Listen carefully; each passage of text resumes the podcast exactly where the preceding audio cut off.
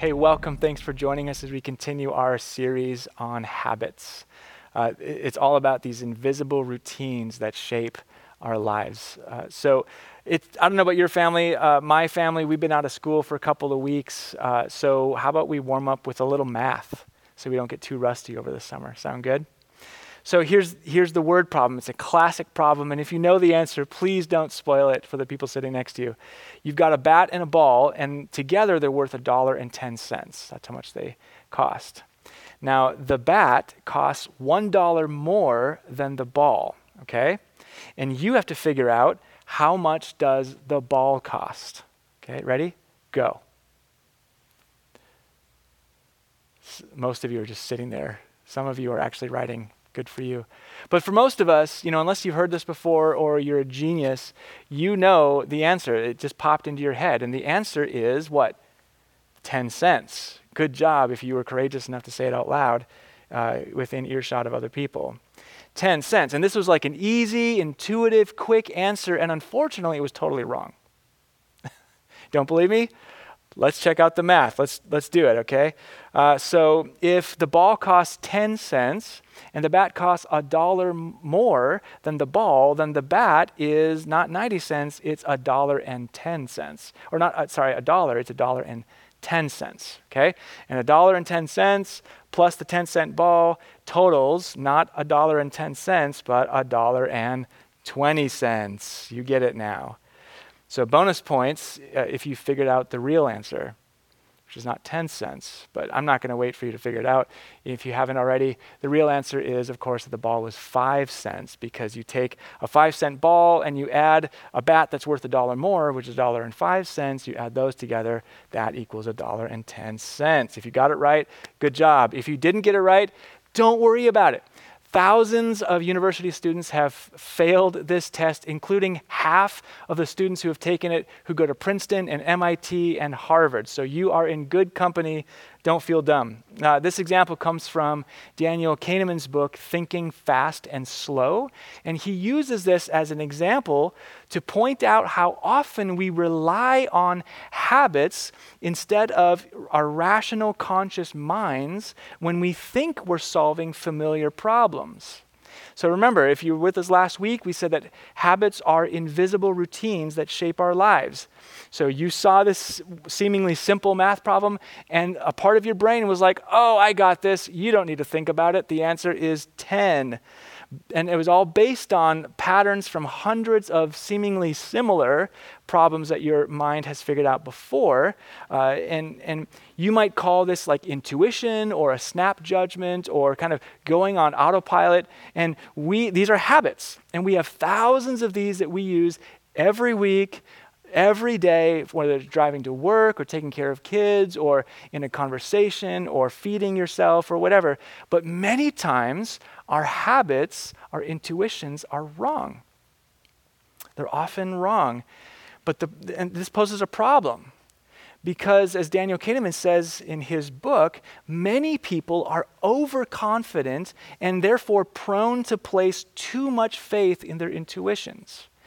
This can be kind of annoying when it comes to a, a, silly math problem, but it can be devastating and dangerous when we're talking about the ways we make snap decisions about people about human beings who are maybe different than us, and then based not on who they really are, but or, or what they actually do, but out of maybe uh, patterns of fear or hurt or half truths that we have been told about those people, we make snap judgments that are totally wrong.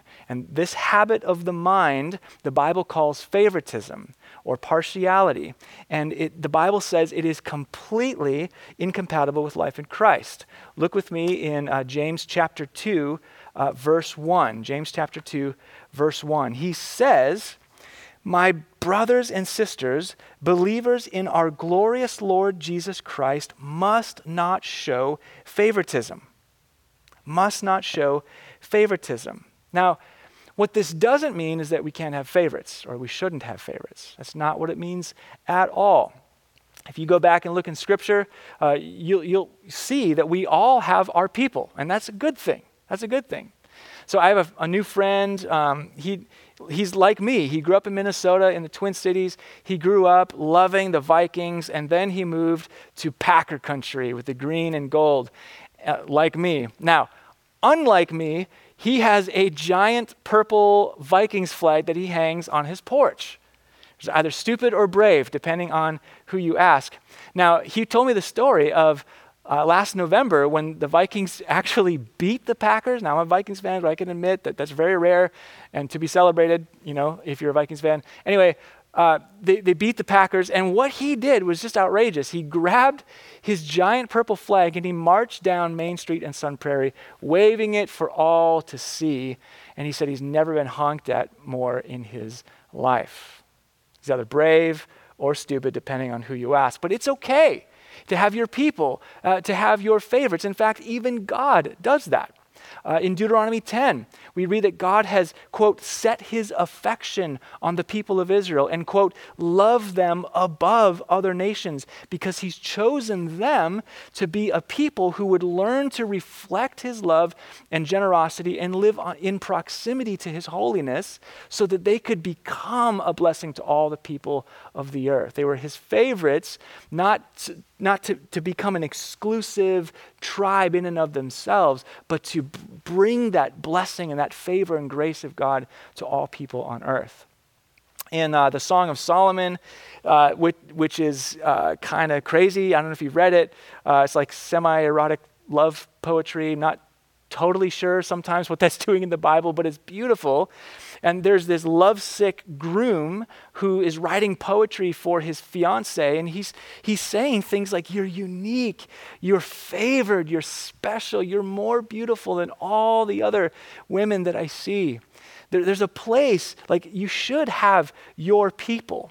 You should have your party, maybe your group, your family, your tribe, maybe your church, your nation, your political party, uh, your favorite brand, you know, your team. Uh, those people who you know and they know you. You share this common sense of what's good and true and beautiful. And, and this is essential. You can't live without it. Psychologists call it our social identity. It's, it's the place from which we find our uh, like our place in this, of our, the story of the world.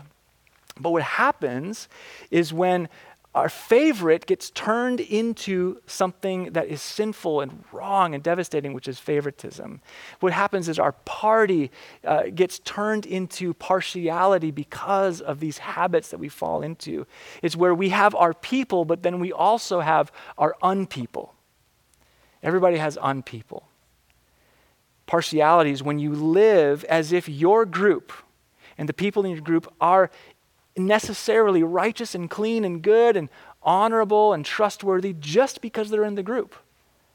And, and, and the reverse is also true that everyone in every other group, just by virtue of not being in the group, is already unclean and unhonorable and unrighteous and untrustworthy. And, and, and this is so interesting because we all have our people, we all have our unpeople. But what's so interesting is the heat has gotten turned up.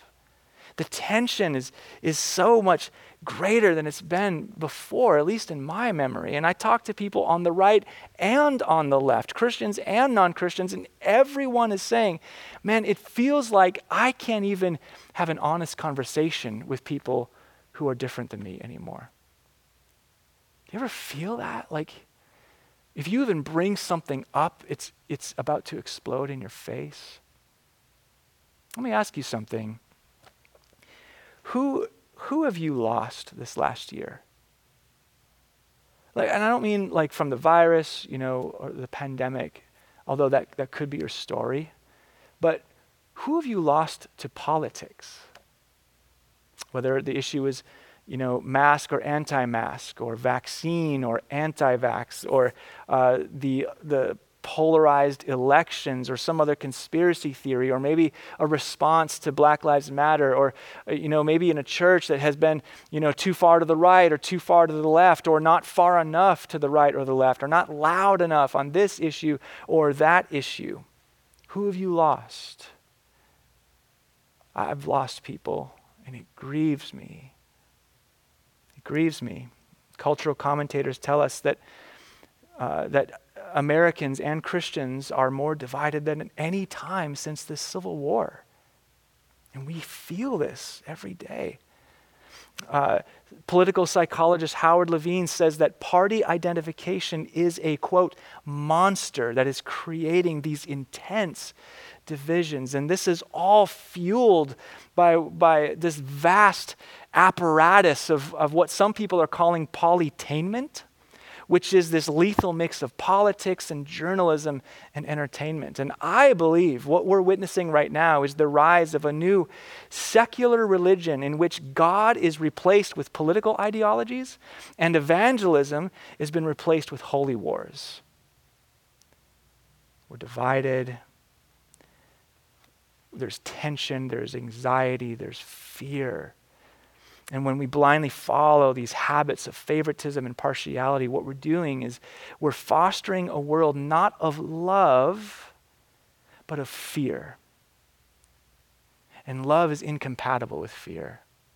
And we foster a world not of mercy and understanding and grace and civility, but of judgment and condemnation and tribalism. And part of becoming a new humanity in Christ is learning to recognize unpeople and stopping the habit loop of favoritism and partiality that's, and starting instead new habits of mercy. So, how do we do that?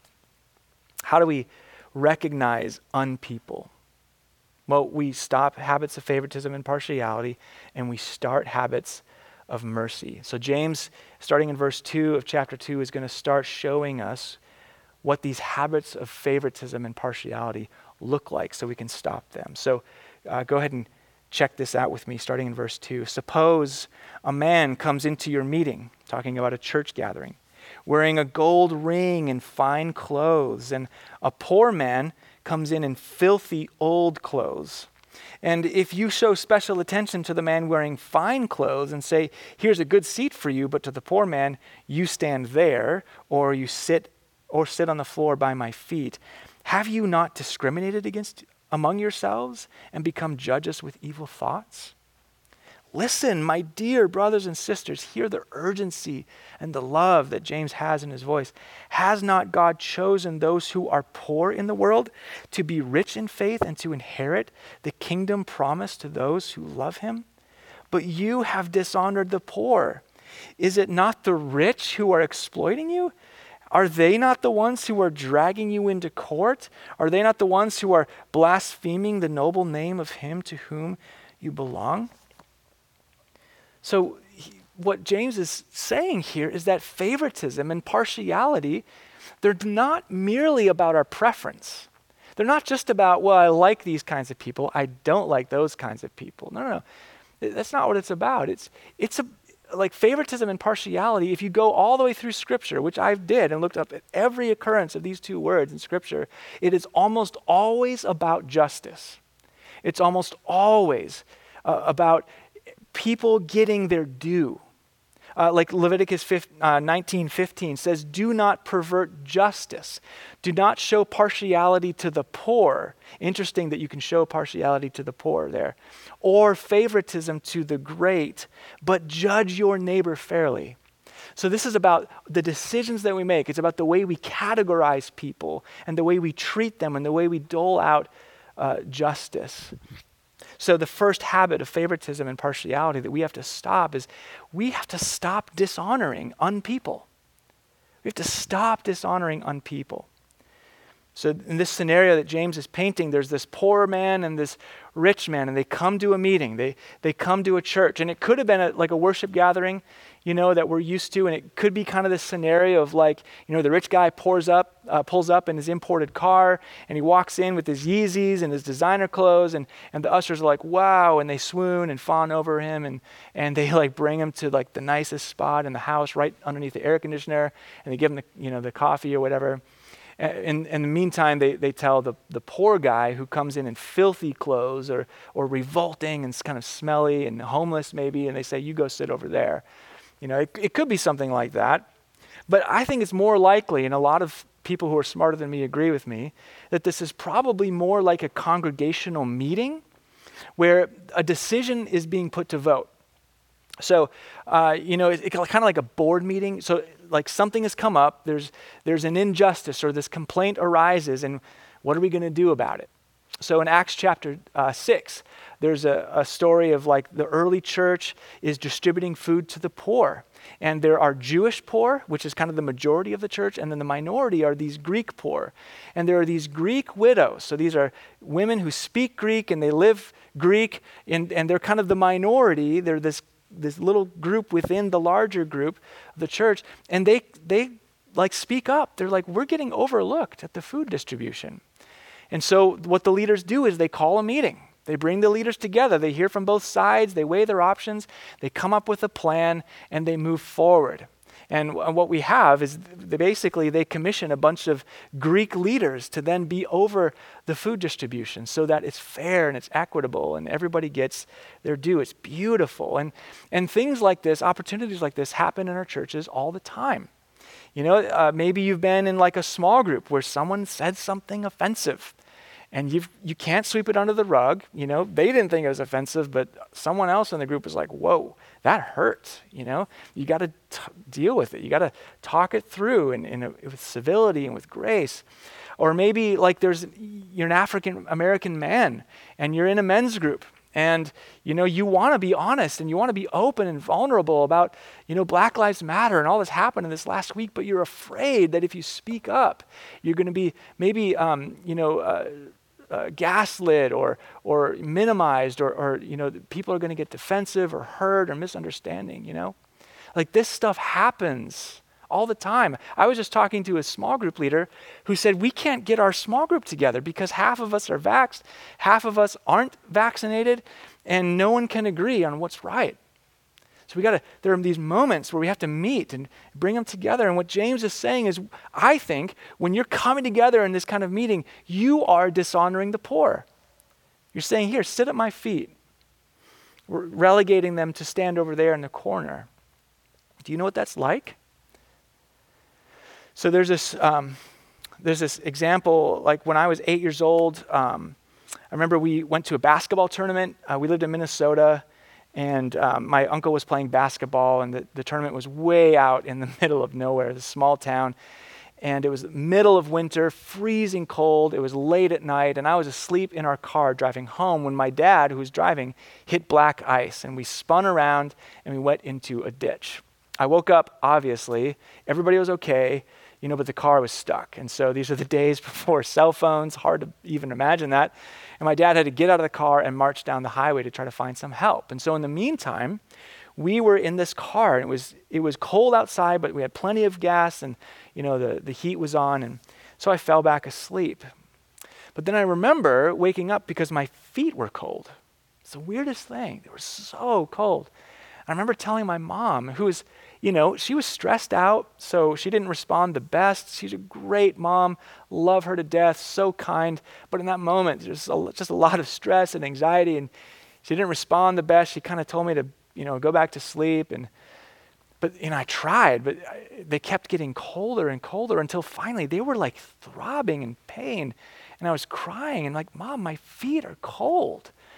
And in frustration, she turned around and turned the dome light on and she saw that my feet were submerged in like a foot and a half of freezing cold water.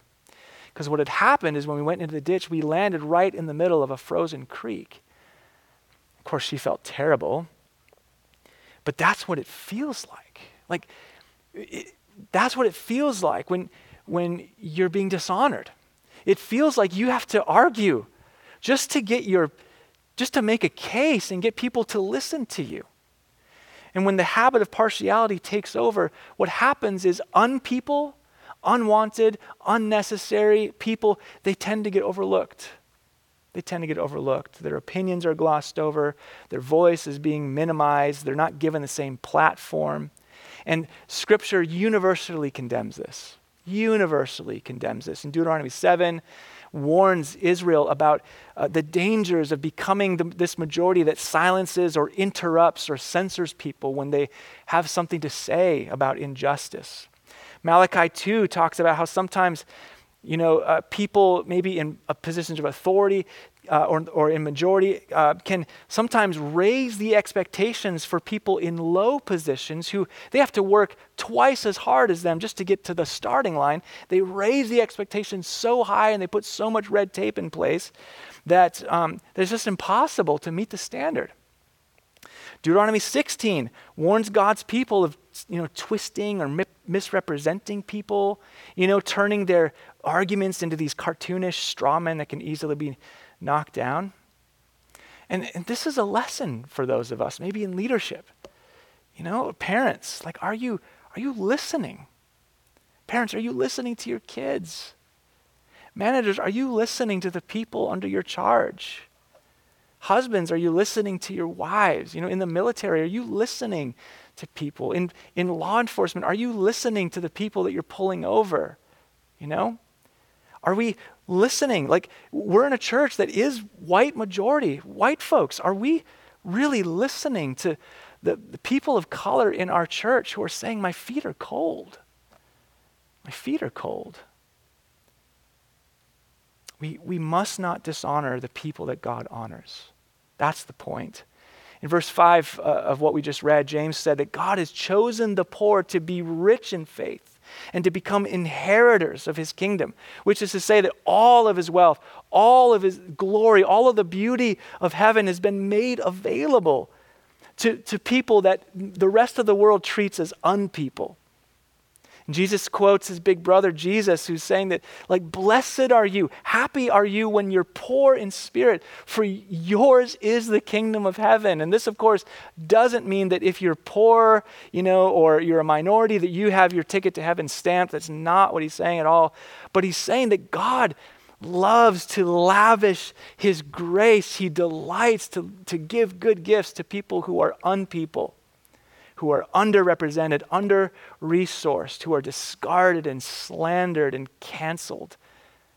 The kingdom of God is for unpeople. And we have to see them for who they really are. And James uses this unusual title for Jesus in verse 1. It doesn't occur anywhere else in the Bible. Uh, James calls his big brother our glorious Lord Jesus Christ. Glorious Lord Jesus Christ. And what he's saying is it's it's this Lord of glory who has made all people in his glorious image. And he's also uh, invited all people to respond to his grace on the cross, to become fully glorious themselves at the end of the age. That's our destiny as followers of Christ. And recognizing unpeople, whoever your unpeople are, recognizing them starts with recognizing the glory of our Lord Jesus Christ. That, that He has made all people, those people, your unpeople in his image. And that yes that image may be shattered and you know may be tainted by sin and by a messed up history. God knows that's my history but the glory of the image of God can never be taken away, it can never be cast aside. And that glory for those who follow Christ is made perfect and complete, James says uh, in chapter 1. And, and as we follow Christ, uh, we will come to the day where we see every unperson who follows Jesus who they really are in Christ. C.S. Lewis says that on that day, the most boring, uh, uninteresting people are suddenly going to be people for whom we would be tempted to worship because of how glorious they are. And I think that's a beautiful picture. So how do we how do we recognize unpeople? Well, we've got to stop the habit loops of favoritism and partiality. We've got to stop dishonoring unpeople. We also have to stop over honoring our people. We have to stop over honoring our people. So James is saying if the poor are being dishonored by, by being robbed of glory, then the rich are being given too much glory. James says, I don't know if you caught it, you, you're showing those rich folks special attention. You give them the platform, you, you give more weight to what they say, you give them more time with the microphone. And why do we do this? Well, all sorts of reasons. Sometimes it's because, you know, we want to flatter people that we perceive as people in power. This is, uh, you can read about this in Deuteronomy chapter 1 or Job 32. Sometimes it's that, you know, we want to bribe people and give them what they think they want in order for us to get a return favor. But usually the way we do this, or the, the reason we do this, is because of fear not of the other people, but it's usually because of fear of what our own people will say about us if we don't toe the line.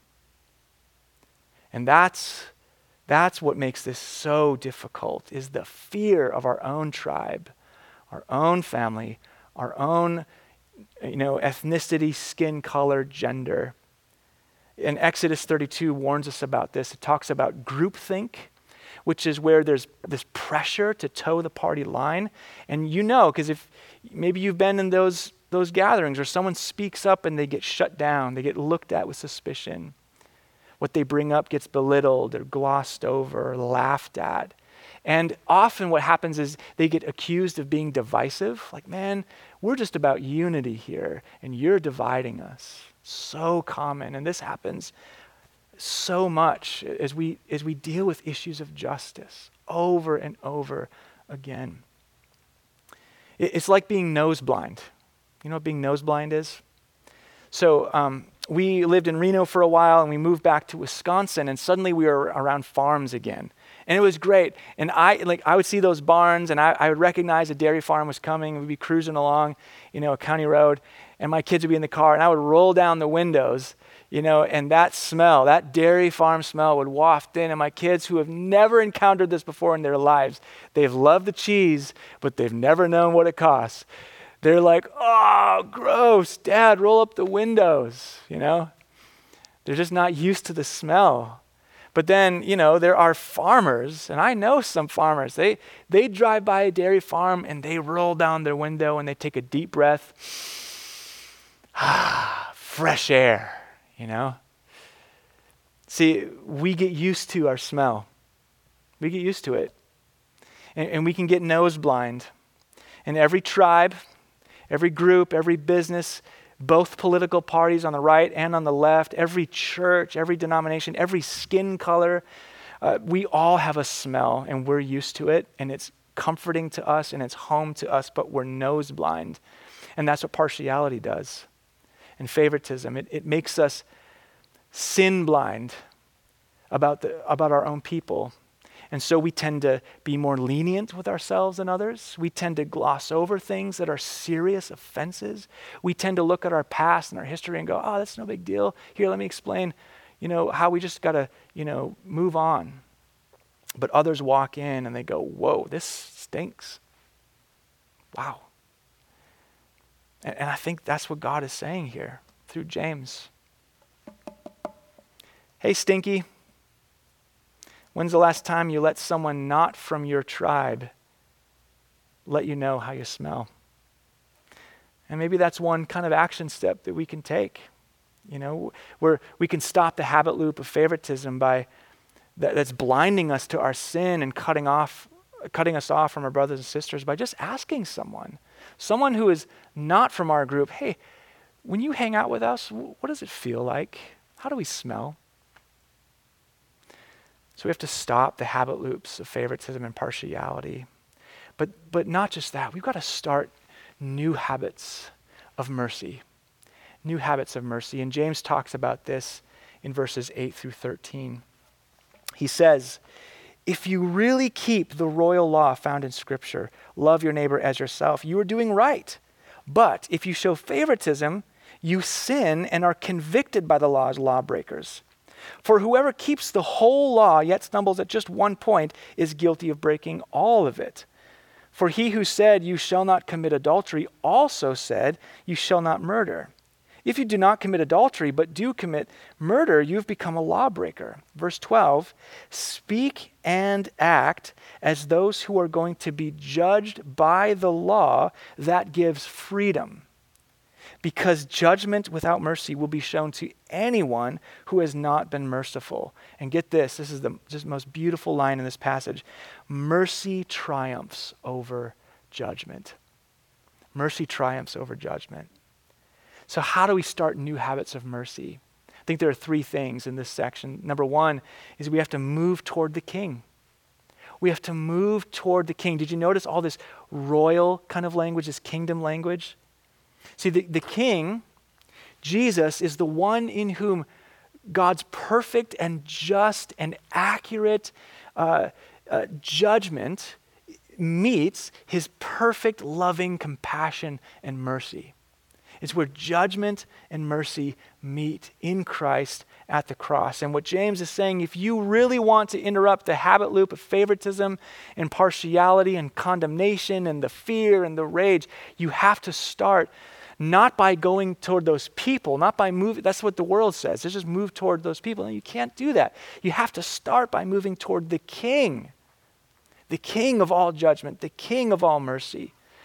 The royal law here uh, t- he's talking about the great commandment, which is all throughout the Old Testament, and Jesus sums it up as the central, most important principle that all the other laws hang. He says it's a love for God and it's a love for the for people who are made in God's glorious image. And he says these are the cornerstones.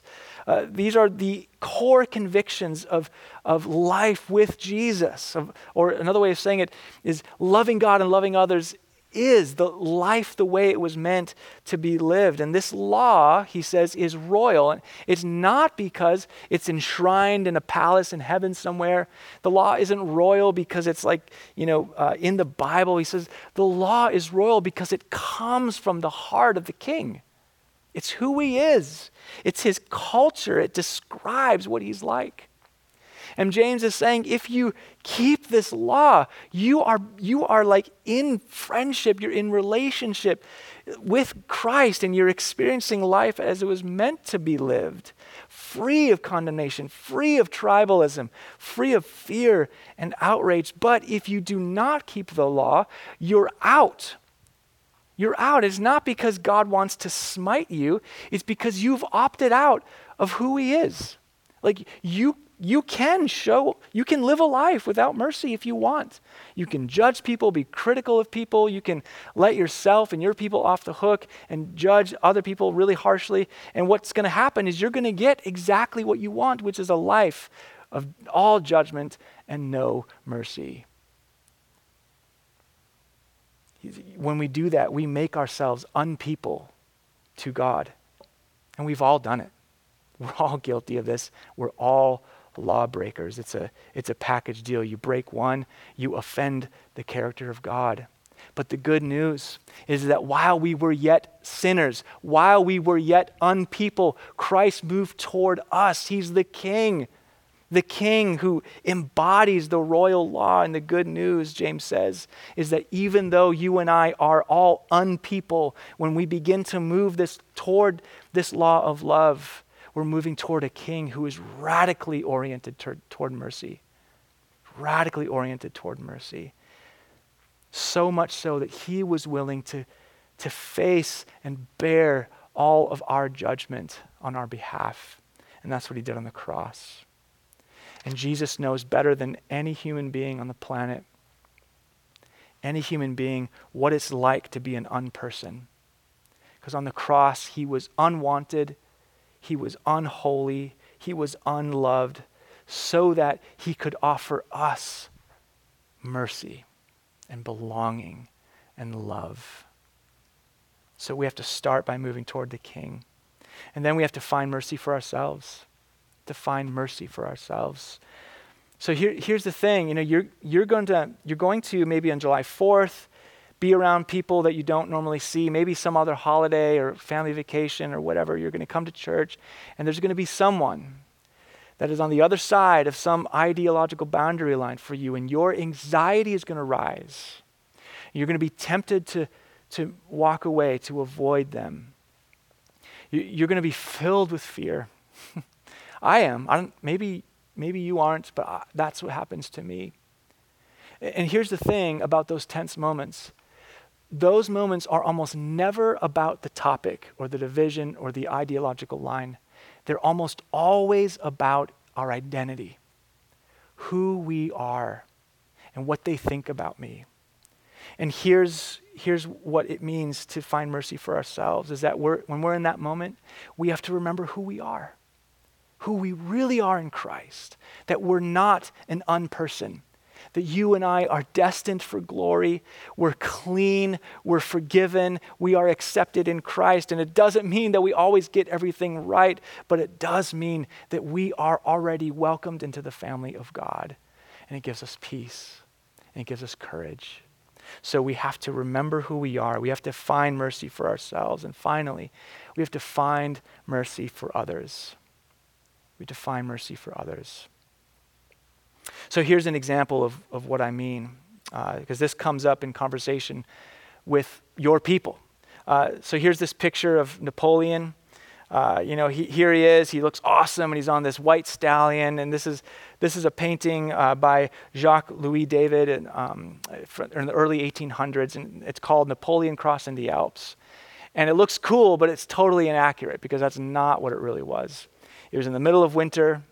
He wasn't on a white stallion, he was on a mule.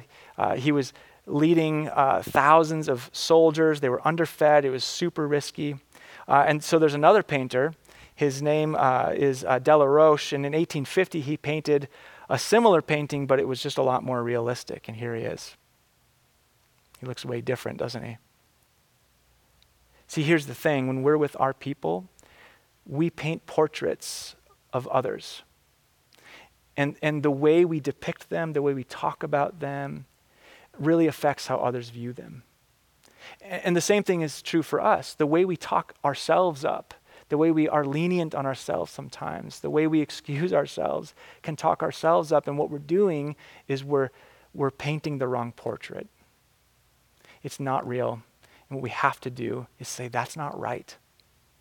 That's a habit of moving toward mercy for others, saying that's not right.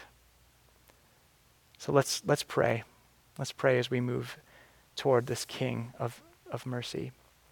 So, Lord, we're so grateful that in your perfect and wise judgment and in your compassionate mercy, that you did not uh, leave us as outsiders and as unpeople, but you moved toward us.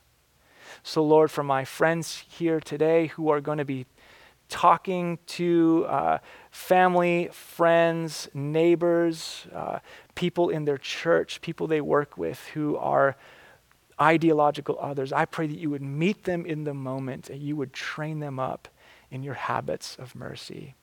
We pray these things in your name, Jesus. Amen.